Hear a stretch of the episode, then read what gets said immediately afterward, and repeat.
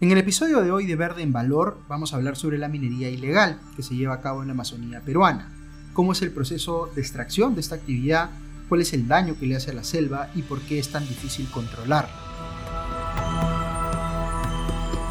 La Amazonía es una de las regiones más preciadas que tiene el Perú, pero también una de las más olvidadas.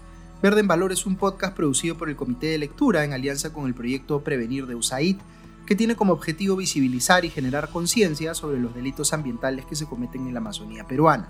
Este va a ser un viaje para reflexionar sobre cómo podemos proteger algo tan valioso como nuestros bosques amazónicos y qué herramientas tenemos a la mano para prevenir y combatir estas amenazas. También debemos entender que más allá de las responsabilidades que le corresponden al Estado, nosotros como ciudadanos y también las empresas podemos jugar un rol clave en la reducción de los delitos ambientales. ¿Cómo están? Bienvenidos al cuarto episodio de Verde en Valor. En el primer episodio de este podcast les contábamos que existen tres amenazas muy relevantes que ponen en riesgo la Amazonía. Estas son el tráfico ilícito de vía silvestre, la tala ilegal y la minería ilegal. Ya hemos tratado los primeros dos delitos y hoy vamos a hablar del tercero, es decir, de la minería ilegal. La minería es una actividad que se practica en nuestro país desde mucho antes de la colonización española. No es un secreto para nadie que el Perú siempre ha desarrollado eh, la minería. Hoy es una actividad que se lleva a cabo a gran escala, representando el 11% del PBI anual. Pero así como en las últimas décadas ha crecido mucho la minería formal en el país, también lo ha hecho la minería informal y la ilegal. Aquí es importante que hagamos una diferenciación entre estas dos últimas definiciones.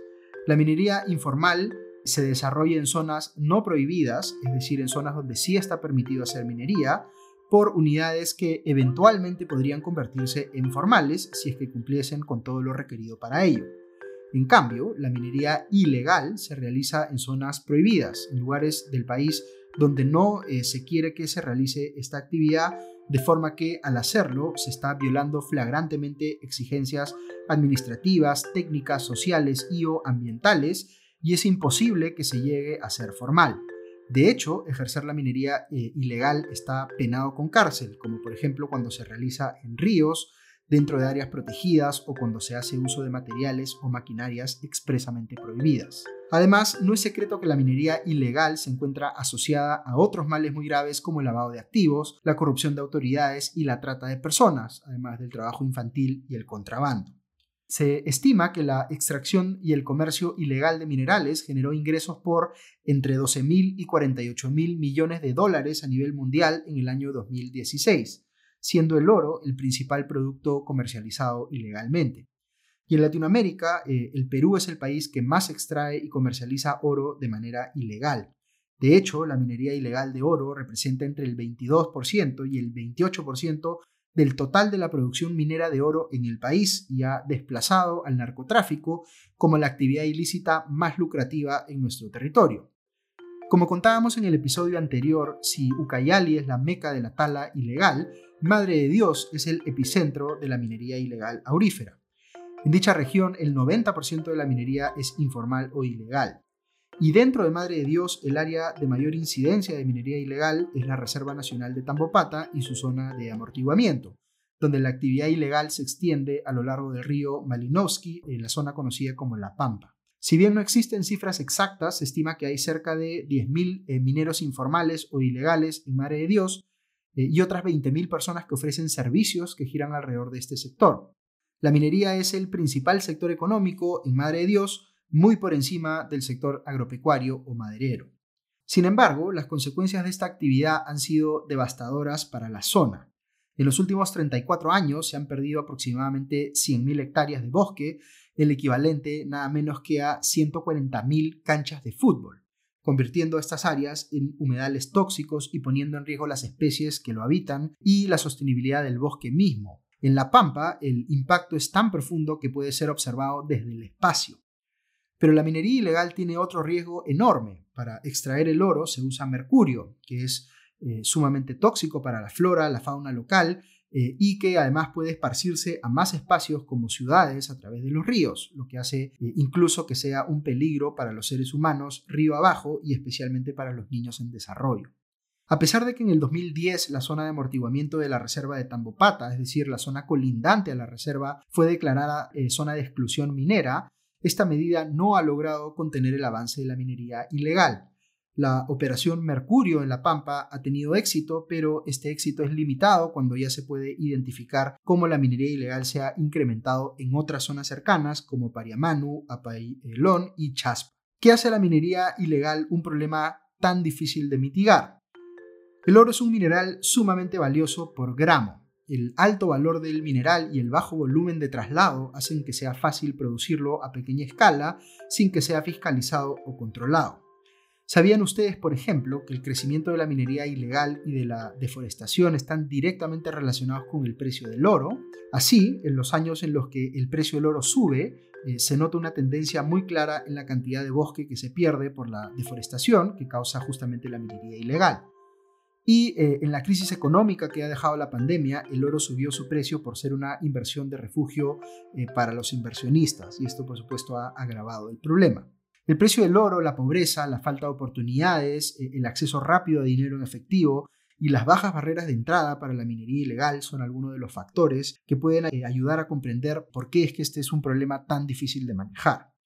Si nos adentramos un poco más en el problema, nos damos cuenta de que las actividades mineras en Madre de Dios y en el resto de la Amazonía se desarrollan en yacimientos situados en terrazas aluviales o al pie del monte y lechos de río, donde se encuentran arcillas y arenas que contienen partículas de oro. Las malas técnicas que se usan para extraer el oro ocasionan la deforestación del bosque, remueven los suelos con metales pesados, contaminan y cambian el curso natural de las quebradas y los ríos. Son técnicas ineficientes no hay exploración, se arrasa con todo porque no se sabe dónde o cuánto mineral existe. Para que se den una idea, el mercurio solo recupera 50% de las partículas de oro, lo demás se pierde.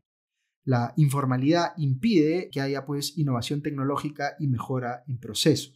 Al igual que en los delitos de tala ilegal y comercialización de especies silvestres, la minería ilegal es un delito complejo de vigilar por el mismo espacio en el que se realiza. La selva es un territorio vasto, poco poblado y complejo de acceder.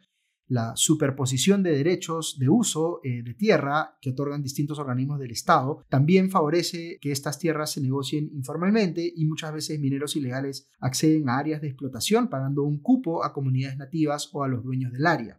Además existe poca articulación entre entidades públicas y falta información para planificar una solución al problema. No existe un censo de mineros ilegales e informales, por ejemplo, y los gobiernos regionales no cuentan con suficiente presupuesto para ejercer sus competencias. Y el contexto social juega también un rol importante en este problema. De hecho, la mayoría de mineros ilegales en Madre de Dios son originarios de Cusco y Puno, que viajan buscando trabajo y que eh, laboran en condiciones inseguras o de explotación. ¿Qué hacer cuando el sector que mueve la economía de una región atenta contra la sostenibilidad de uno de los territorios más ricos en biodiversidad del planeta?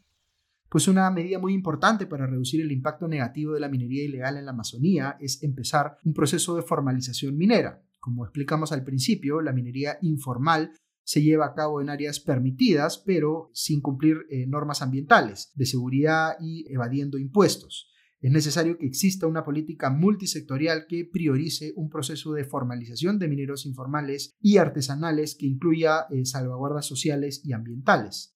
En el 2016, el proceso de formalización empezó eh, una etapa de ordenamiento y agilización administrativa que se espera eh, se culmine en diciembre de este año. También es necesario fortalecer el ordenamiento territorial, consolidando información de bases de datos y mapas para establecer los usos de tierra de manera eficiente. Por otro lado, se debe fortalecer la institucionalidad de los gobiernos regionales y su fiscalización, actualizando sus instrumentos de gestión pública, digitalizando sus expedientes, incrementando su presupuesto y derivando personal a las zonas con más problemas ambientales.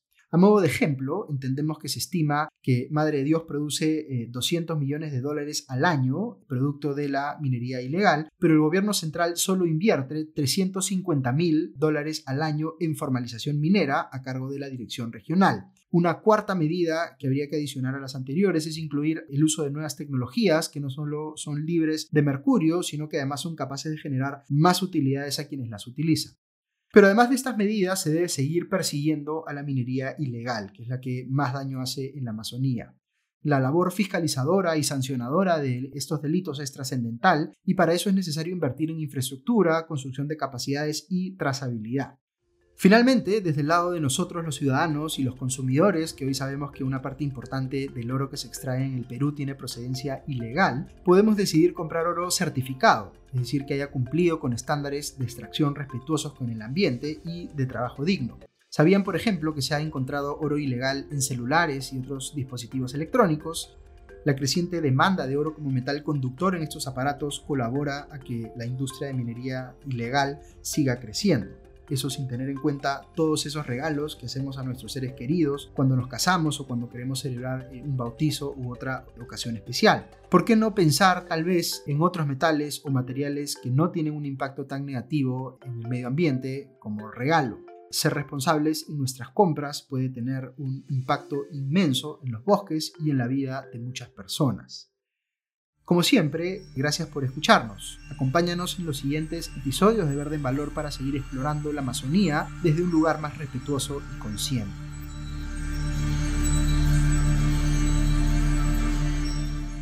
Este podcast es posible gracias al apoyo del pueblo estadounidense a través de la Agencia de los Estados Unidos para el Desarrollo Internacional, USAID. Su contenido es responsabilidad exclusiva de los autores y no refleja necesariamente los puntos de vista de USAID o del gobierno de los Estados Unidos.